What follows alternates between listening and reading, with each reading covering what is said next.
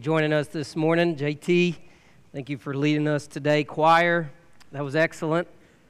Praise you and thankful for uh, the opportunity to come to the throne of God this morning in, in worship. We've had a busy week uh, here at Gospel Baptist Church. Sometimes, if you don't get the chance to go on our social media pages or uh, you don't stay connected, sometimes you can miss that. Uh, and we have a busy day today, too, as you saw. I tried to get uh, Pastor Harley and Pastor Paul to let us just review the game last night uh, instead of watching um, the film, but they uh, disagreed. So I guess we won't do that. Um, it's a good game last night for Duke fans. That's all I'll say. Okay, I'll just stop there. All right. I got to quit saying that. I, I, uh, I've learned that sometimes people can just turn you off with the first word you say. So I don't want you to do that this morning. Uh, but uh, we're thankful to gather this morning. On Thursday, we had the chance to do uh, our day five. Pastor Harley has done an excellent job leading that, along with Lee and, and um, Jim. I had a chance to, to be in there. That group is great to be around. I, I so enjoyed my time. Uh, with each individual in there. So encouraging uh, just to spend time in God's Word. If you get a chance and you're not a part of day five, uh, that's on Thursdays at 9 a.m. I'd encourage you to do that. Uh, they've done an excellent job leading that. If you have your Bibles, open up to Jonah chapter 2. Jonah chapter 2 this morning.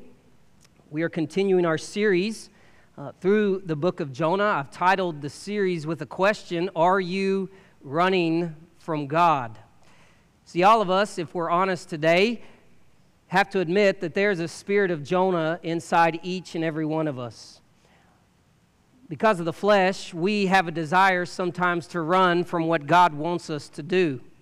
Uh, we try to avoid what God is calling us to do, and we have to push back against that. And that is why uh, we are looking at Jonah in order to capture what it means to turn away from running from God to running toward God.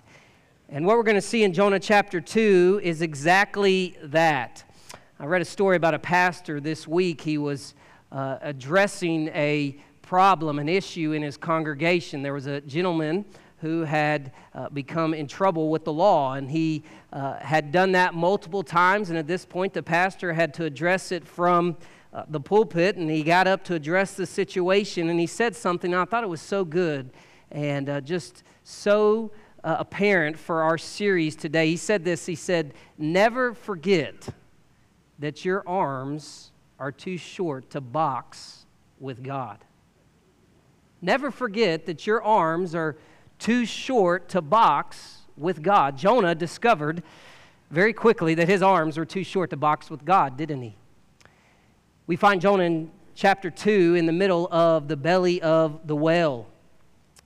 He had ran from God. God said, Go to Nineveh. He said no and went the opposite direction. And so God sends a storm to the point that they could not get out of the storm in the middle of the sea on a ship. And so what do they do? They throw him into the ocean. Jonah is there floating away. And as I said yesterday, or excuse me, Sunday, probably smiling as he's drowning because he said, I have finally gotten out of what God wants me to do. But notice, God is never done with the person until he's done with the person, right? And so what does God do? He goes after Jonah. He has mercy on Jonah's heart. And what God does is in the midst of chapter 2, he changes Jonah's direction to go from running away from God to running toward God. And the way Jonah does that is by repentance, changing his mind about the direction he's going. God changes his mind. And friends, that leads me to what I want to get across today. And so I want to say this, and I don't want you to miss it. The remedy for our rebellion is repentance. The remedy for our rebellion is repentance. See, we have a sin problem. And the way we get out of that sin problem is not by working harder, but by repenting and acknowledging that we can't do it alone. And we find Jonah repenting of his sins. Now, you may ask, what is involved in repentance? What is included, when we look at repentance, what is included in true repentance? Well, I've outlined my message today because as we read Jonah chapter 2, I've outlined it around three essential ingredients included in true repentance. Three essential ingredients included in true repentance today. If you're running from God today, if God is calling you to do something that you are not doing and you sense some guilt in your heart, or you know you should be doing this, here is how you run back to God. And by the way, you'll notice as we walk through the outline this morning, especially if you're following along in the weekly connect, each letter, the first letter of each point, spells the word art. So I told the staff this week there's an art to repentance, all right? Now you'll never forget that. If there's nothing else, you'll remember there's an art to repentance. You'll see that as we go through each point today. So let's jump into God's word this morning.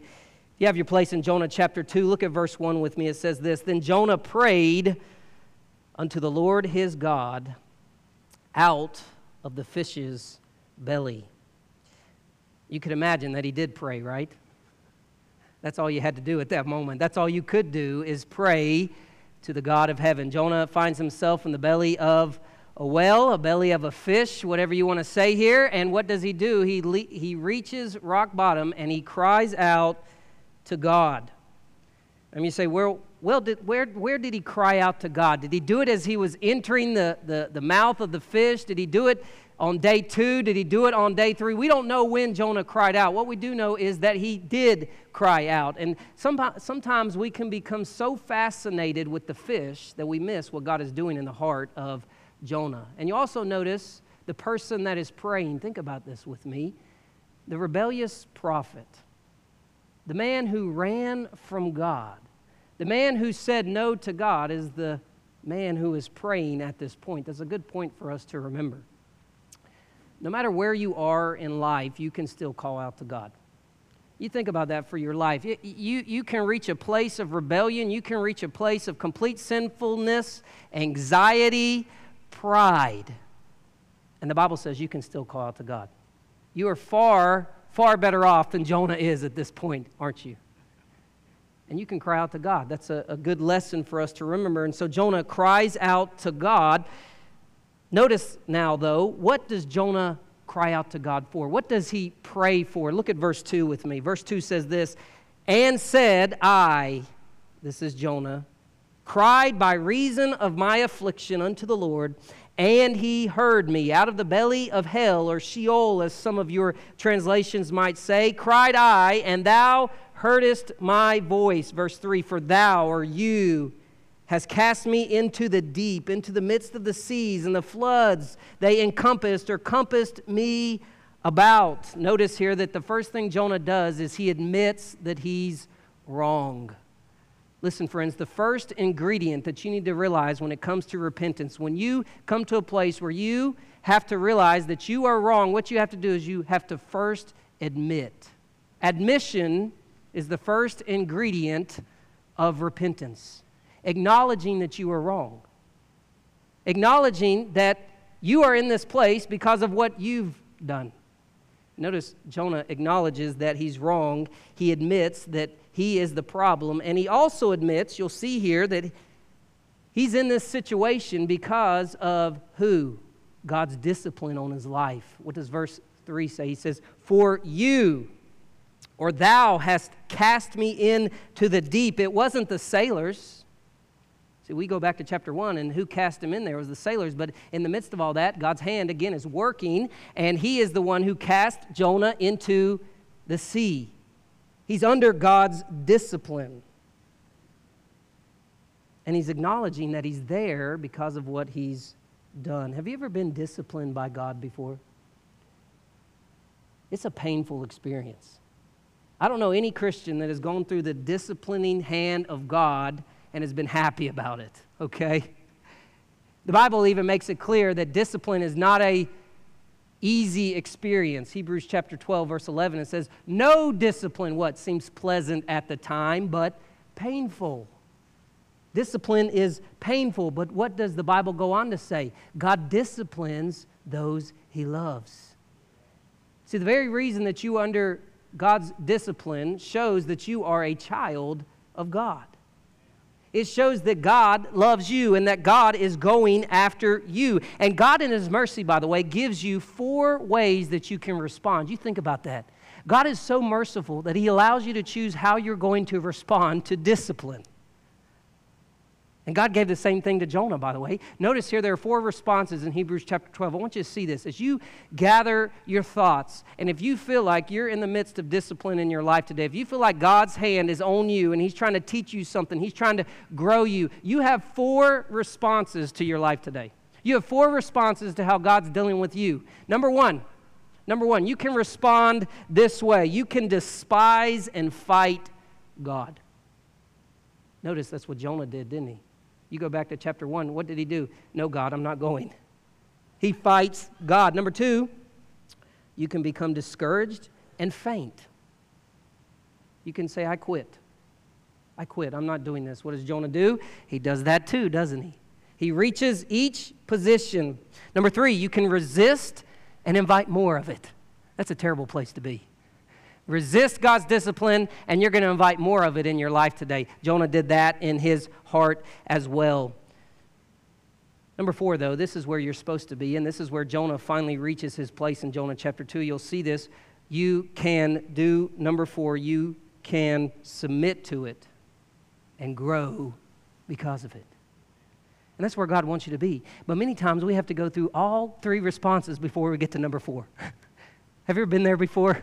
God, I'm going to fight you. I'm going to become discouraged. God, you're going to bring more in my life. And finally, you're going to break me. God breaks Jonah here in chapter 2. And Jonah at this point is not rejecting the will of God anymore.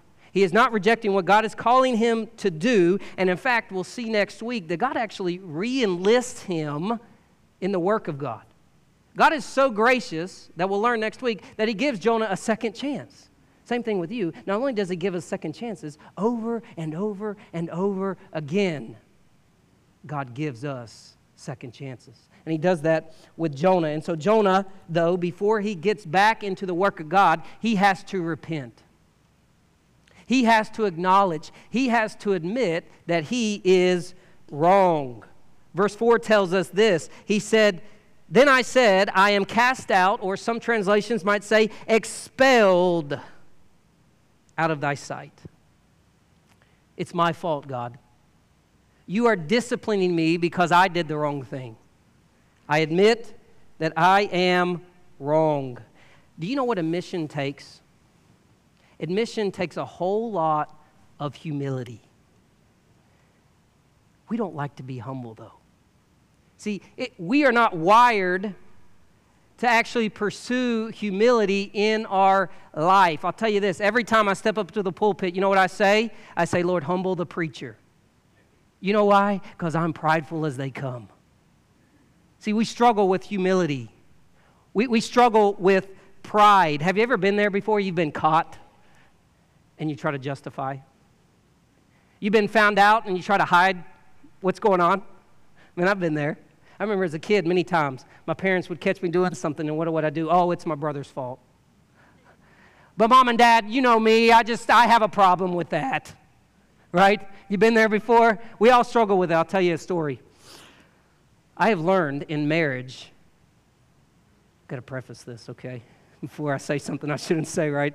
I, I did ask for permission to do this, okay? So if anybody's asking, they always told us make sure you ask your wife before you say anything about your wife. Okay, I did preface this. I, I, I um, as I thought about this, when, when Hannah and I got married, they, the first six months of our marriage were the most difficult six months of our marriage. I'm an extrovert, okay? I've told people I can talk to a wall and like be happy. You know why? Because a wall doesn't talk back, okay? You can my wife's an introvert. I remember many days we'd we'd leave church early in ministry and I'd be so pumped because I was talking to people, things were happening. I said, Hannah, God is working. Look at all these things going on. And she would be like completely depressed because she used all her energy and she said, Nick, just be quiet. I'm like, come on, look at all these things happening. And I had to learn the first few months. My wife, man, she has to recharge. Listen, I get charged from people, she has to recharge. And I thought she was the problem, right? I said, my wife's the problem. No, I was the problem. I remember many times we'd have a, um, a spousal spat. Anybody know what that is? Anybody have a, a spousal spat? Okay, good, like four of you. The rest of you have reached perfection, okay? we had a, a, a spousal spat. I remember the first one we had. We were seven days into marriage. Got back from our honeymoon.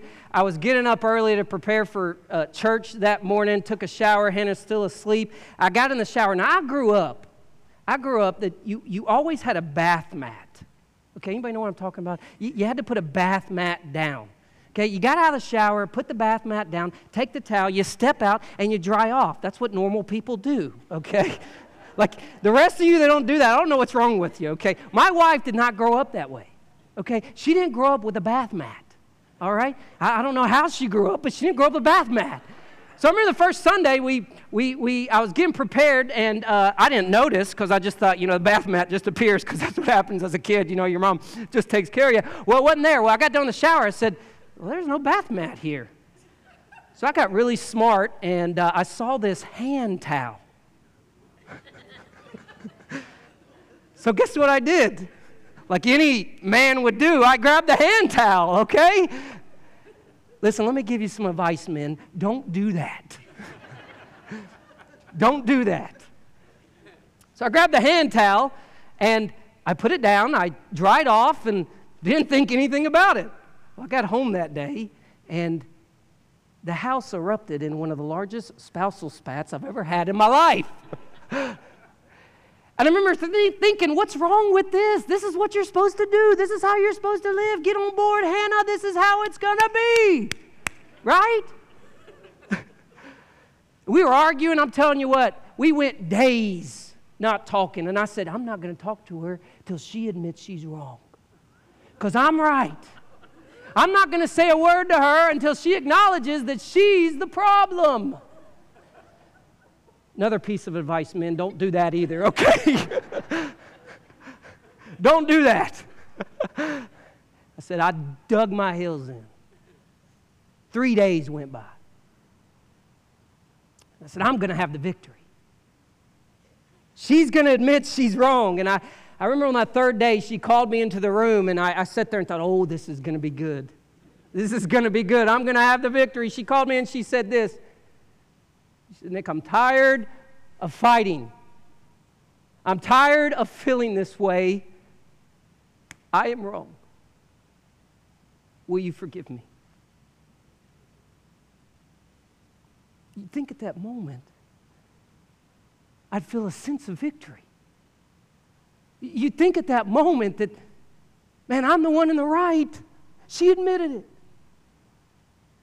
But I'm telling you, you know what God did? God took a, a baseball bat, spiritual baseball bat, and you know what He did? Slapped me right in the face, said, What are you doing? What are you doing? Guilt came over me. said, I'm wrong. I'm wrong. God used that time of my life to teach me that if I'm ever going to admit, it has to start with humility. It has to start with humility, acknowledging that you are wrong. And by the way, by the way, some of the hardest words to say in the English dictionary are these three words I am wrong. I am wrong. And notice there, there's not another word after wrong. It's not, I am wrong, but, or, or I am wrong, and let me just tell you that I'm really wrong because of this situation. No, it says, I am wrong. See, true admission never involves justification. Notice that now. True admission never includes you justifying your sin. If God is ever going to move in your life, if He's ever going to bring you back to a point where you are serving Him, living for Him, you have to truly admit, and that takes a whole lot of humility. There are Christians in this room today, there are Christians watching online this morning that say, well, God will never discover what I'm doing. Have you ever met somebody like that? oh, God doesn't know what I'm doing. God, God doesn't care what I'm doing. Friends, listen, if you're a Christian today, that is a dangerous place to live. The most dangerous place to live is not overseas in a third world country. The most dangerous place to live is not on the streets. The most dangerous place to live is out of the will of God. It's out of the will of God. Don't ever think that God doesn't see what you do. There's two verses I've put to memory in my life today. Two verses because I want to be scared to the core about being out of God's will. I want to be scared to the core about sinning. Two verses. Mark these down in your life. In fact, I'd encourage you this week to put them to memory. Proverbs 15:3. The eyes of the Lord are everywhere, keeping watch over the good and the evil. And then this one, by the way, scares me to death. Psalm 44:21. The psalmist says this Would not God discover this? Because he knows the secrets of the heart. And you think you're going to get away with your rebellion. You think you're going to get away with your sin. The Bible says, oh, be careful. God will meet you right in the middle of your sin. What did he do with Jonah? He met him in the middle, and God will meet you there too. Be careful so, friend, are you dealing with something today? Are you running from God? Are, are, you struggling with a sin? Are you dealing with something in your life that God is not pleased with? The Bible says there's a remedy for that it's repentance. And the first step in repentance is admission. The first ingredient is to admit you're wrong. And by the way, I love this. 1 John 1 9 says that what? If we confess our sins, God is faithful to forgive us and to cleanse us from all unrighteousness. Aren't you thankful that you have a God today who forgives you even though you mess up? God is faithful, so admit it.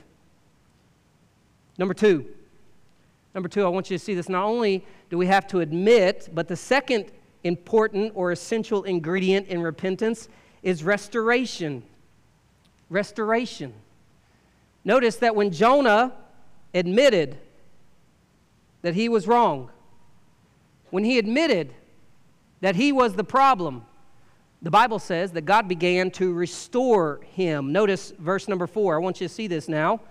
Then said I, or then I said, I am cast out of thy sight, yet, I love this, I will look again toward thy holy temple. In the Old Testament, in the Old Testament, when a prophet or a man of God or a woman of God would use that phrase, the temple of God, it would be a statement of recommitment or, or a statement of rededication. They were rededicating their lives. As they looked to the temple, they were saying, God, hear my prayer of rededication. God, hear my prayer of confession actually goes all the way back to King Solomon in 1 Kings 8. For sake of time, I won't read that, but if you want to go look at what this verse is referring to, it's 1 Kings 8, 38, and 39. Solomon is dedicating the temple, and he says, God, anytime somebody cries out to you, anytime somebody looks toward the temple, will you hear them? So Jonah, as he's floating down to the bottom, or sinking rather, to the bottom of the sea, he has this verse, this reference in mind, and he's claiming this promise. He knows that regardless of what he does, if he's to look this direction, if he's to call out to God, God will hear him. God will hear him. Notice where Jonah's at at this point. Look at verse 5 with me. The waters compassed or overcame me, even to the soul. The depth closed me round about. The weeds were wrapped about my head. Verse 6 I went down to the bottoms of the mountains. The earth with her bars was about me forever. Yet hast thou brought my life from corruption, O Lord my God. Notice, though, in verse 5, Jonah feels like he's about to die. He's actually at the point where he says, God, I am no more. God, I'm claiming your promise, but I feel like I'm going to lose my life he's at rock bottom. And I just wonder if God brought him to rock bottom in order to get his attention. I wonder if God brought him to the bottom to make sure that he'd pay attention. Don't God do that with us? Have you ever noticed that God has to bring you really low before he can get your attention sometimes? God has to bring you to rock bottom before he can get your attention to turn away from your sin. You think about the prodigal son. What did the prodigal son do? He's eating the food of the pigs, right? And what does he do? He comes to his senses, doesn't he? And he says, I don't want to do this anymore. But he had to reach that point before God could get his attention. And friends, here's a lesson for us today. Mark this down. I don't have in your notes today, but I want you to see this because maybe some of you are here today. Sometimes God brings you to rock bottom so that he can get your attention and drive you to your knees. Sometimes God has to bring your family member to rock bottom. Sometimes he has to bring your child, your friend, your coworker, your own soul to rock bottom before he can get your attention. And Jonah finds himself there and he cries out to God, but what does God do? We just read it in verse 6. I love it. Let's read it again. Look at the end of verse 6 here. What does God do? Yet hast thou brought up my life from corruption, O Lord my God. That's a good reminder that no matter how far you go, God can still reach you there. Aren't you thankful today that God can reach down in the pit of sin and pull you out of it? And by the way, aren't you thankful that God has reached down? Many of you in this room, most of you, hopefully all of you, has reached down and pulled you out of the pit of sin. Praise the Lord today that He can go down to the bottom of the sea to pull you up. This is the first time, too, we see Jonah actually going up. Notice from the beginning of Jonah chapter 1, what does Jonah do? He goes down, doesn't he? I pointed that out last week. He, what did he do? He went down to Joppa. He went down into the ship. He went down to sleep. He went down into the water, and then he went down into the belly of the fish. And now we see what God do change his direction. He goes from running away from God to running toward God. He goes from ignoring God to, as verse 7 says, remembering God. See, Jonah was running, but God in his mercy went after him and pursued him and called him back. And now Jonah, love this, has a testimony to tell. He has a gospel to share. Sometimes God will bring you to rock bottom in order to give you a testimony to proclaim to somebody else. Think about your life today. Sometimes God, and I love this, Second Corinthians chapter 1 talks about how God takes your misery and sometimes, because of your sin, Romans 8 even tells us, because of our sin, we're in misery, but sometimes God can take your misery and use it for ministry. He can take your pain and make it become your passion. It's exactly what God's doing with Jonah here. But notice, God has to give mercy to Jonah before Jonah can go and preach mercy to somebody else.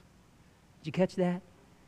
God has to allow Jonah to experience mercy before he can go preach mercy to somebody else. And you say, well, why, Pastor Nick? Why does that have to happen? Because when you truly experience God's mercy, you will do everything in your power to proclaim God's mercy.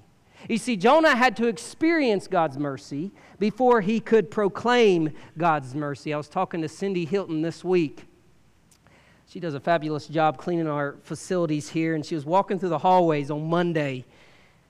And we stopped to talk about uh, some people that she's witnessing to, and she has a passion to see her neighbors come to know Christ, and she's praying for the opportunity to invite them uh, to Easter this Sunday. And then she said this, and I thought it was so good. She said, My neighbors know I'm a Christian, I'm always talking about it. And then she went on and said, I do this because when you realize how much God has done for you, how can you not share it with somebody else? That's good, isn't it? When you realize how much God's done for you, how can you not share it with somebody else? When God has your heart, when the mercy of God has a control of your life, you will burn to tell somebody else. I think it was John Wesley who said, literally, lead somebody to Christ, set them on fire, and the world will watch them burn. They'll watch them burn with the gospel of Jesus Christ. You say, Well, Pastor Nick, I don't have a passion. I'll be honest with you, I don't always have a passion either. I'll be honest with you, I'm not always passionate about praying, preaching, and evangelizing. You know why? Because of the flesh, because I'm a sinner, because I don't always care about the people that need to hear Christ the most. I don't always understand mercy. I don't always have to experience of mercy, and so I don't always have a passion. Listen, friends, if you don't have a passion for the lost person, if you don't have a, pers- a passion for the gospel of Jesus Christ, I would encourage you to check your heart for Jesus Christ. I'm not questioning your salvation, I'm questioning your motivation. I'm questioning your motivation. We say, well, how do I gain a motivation? How do I gain a passion for Jesus Christ? How do I gain a passion to tell people about Jesus? By the way, Easter's coming up. That's one of the easiest times to tell somebody about Jesus. And if you say, well, I'm not comfortable doing that, I've never done that, that's okay. That's okay. That's why we gather on Sunday morning, right? Invite them to church. That's an easy invitation. It's an easy invitation. Great opportunities the next few weeks to evangelize somebody. Tell somebody about Jesus. Tell your friends. Tell your neighbors. You got a whole, a whole day that people are soft to the gospel, right? So, how do you gain a passion? You say, Well, Pastor Nick, I, I want to ignite a passion. I want to be set on fire. What am I to do? Four things quickly. Now, these aren't all the things you're supposed to do, but these are four things I try to do in my own life when I don't have a passion because I tell you, again, I'm honest, I don't always find motivation. Number one, remember who you are or who you were before Christ. Go home today and think about how far God had to reach into the pit to pull you out. And when you do that, I promise you, you'll gain a passion to see people saved. We were so deep, by the way, in that pit of sin, all of us, we were so deep that there was no way we were getting out. And yet God reached down, as Ephesians 2 4 says, What did God do? Because of his loving kindness, because of his mercy, what did he do? He made us alive in Christ. Made us alive in Christ. Think about who you were before Christ. Number two, pray for opportunities. I'm convinced that the church in America today does not see God move because we are not asking God to move. I'm honestly convinced today that we're not seeing God move in our midst today because we don't expect God to move. I want to let you know a secret, a little secret. And I'm not, I'm not perfect, I'm far from it. I have days where I falter, times that I falter, but one thing I pray is God, I expect you to move. God, I believe that you are going to move. See, when we pray for opportunities, God will give us opportunities. My wife and I are praying for our neighbor. We live next door to Tanya and Wesley Combs. I'm not praying for those neighbors, by the way. I think they need our prayers, but I'm not praying for them. I'm praying for them, but not that way. we have a neighbor next door we're praying for. Every night we're asking God to give us an opportunity to witness to John. Give us a chance to invite him to Easter. Give us a chance to talk to him. He knows I'm a pastor. I'm convicted, though, because I've never told him about Jesus. So I'm praying. And I believe God's going to move through that. Number three, number three, this is challenging now. Take one time this week to fast.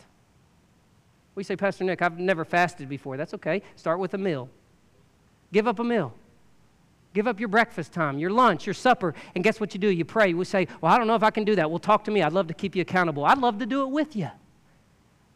I had a professor one time tell me this. He said a, a guy came to him and said, I really want to learn to lead somebody to Christ.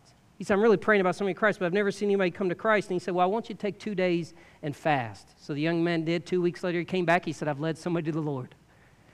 Fasting gets the heart of God, it gets the attention of God. If you really want to see God move, give up something like that in your life. Number three, fast one time a week. And the number four, practice, practice, practice. Take every opportunity you can get to tell somebody about Jesus. You say, Well, I'm too nervous. I haven't done it before. That's okay. You know what you can do? Simple invitation to church, right? Why don't you come to church? You're going to hear the gospel proclaimed. I promise you, the gospel is going to be proclaimed from this pulpit. It's been proclaimed every Sunday for all these years. It's going to continue to be proclaimed. Invite them to church. Say, well, I don't, I don't know if I can do that. Hand them a tract. Practice, practice, practice. Take every opportunity you can get to lead somebody to Christ. And what a privilege that is. You really want to get excited. Not just about a Duke basketball game, okay? You really want to get excited, go lead somebody to Christ. What a privilege. What a privilege to be used by the Almighty God of heaven and earth to lead somebody to the saving knowledge of Him. That's a privilege. I'd love to see that. I'd love to hear stories too. I've heard so many stories lately of just how many opportunities pastors on the staff have led people to Christ. I can't take it for sake of time, but take every opportunity you can get. Practice, practice, practice. And number three, I'm almost done. Number three, the third essential ingredient in true repentance is thanksgiving. Thanksgiving. You notice the art there? Admission, restoration, thanksgiving. You'll never forget that now, okay? You're welcome. You're welcome. thanksgiving. Notice Jonah in verse 8. He acknowledges that the faulty use of lying vanities, or some of your translations might say worthless idols or vain idols. They're, they're worthless. And then he gets to verse 9. He says, But I will sacrifice unto thee with the voice of thanksgiving. I will pay that I have vowed. Salvation is of the Lord. Repentance should always lead to thanksgiving. Repentance should always lead you to thank the Lord for what He's done in your life. Just like not witnessing is a problem in your heart, if you aren't thankful for your salvation today, there's a problem. There's a problem.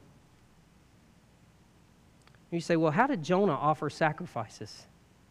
He doesn't have an animal to offer a sacrifice, he's been swallowed by one.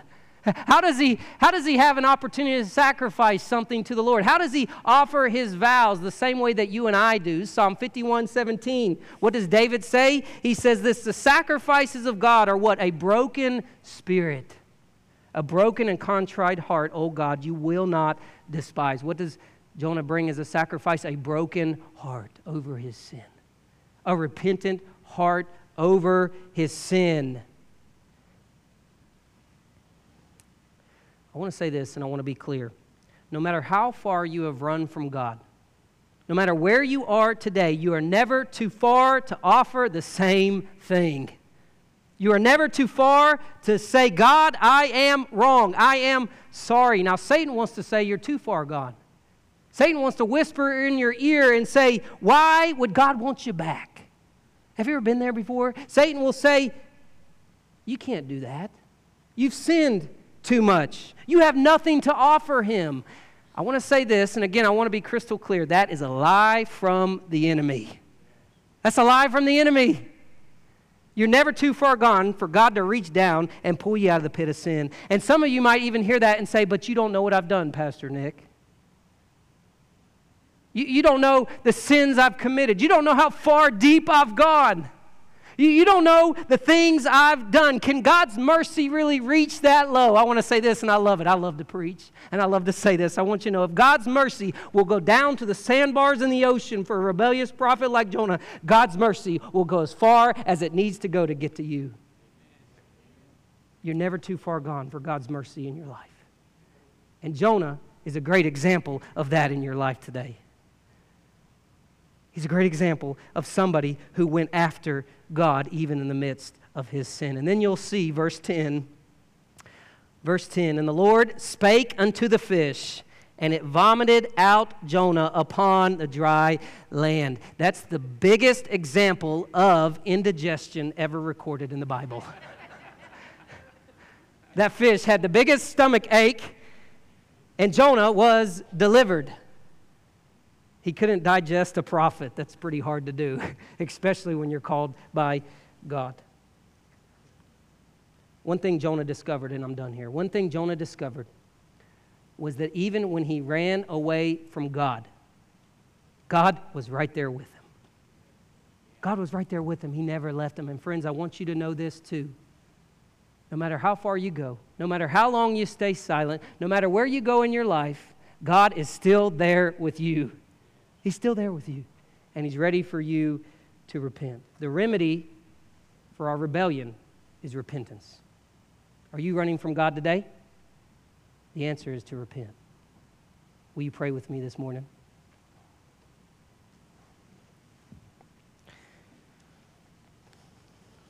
With every head bowed and eyes closed, I want to encourage you this morning to search your heart the altar is open for you.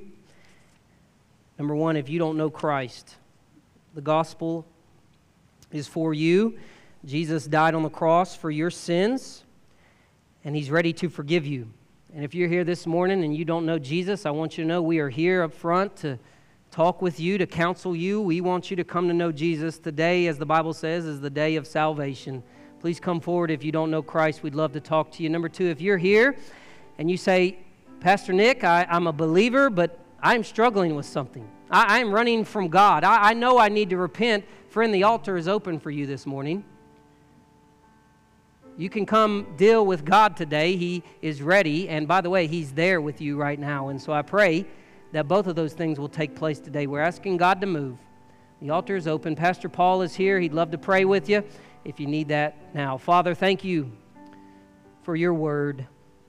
Thank you, God, for allowing us to open it freely in this place and to proclaim it boldly.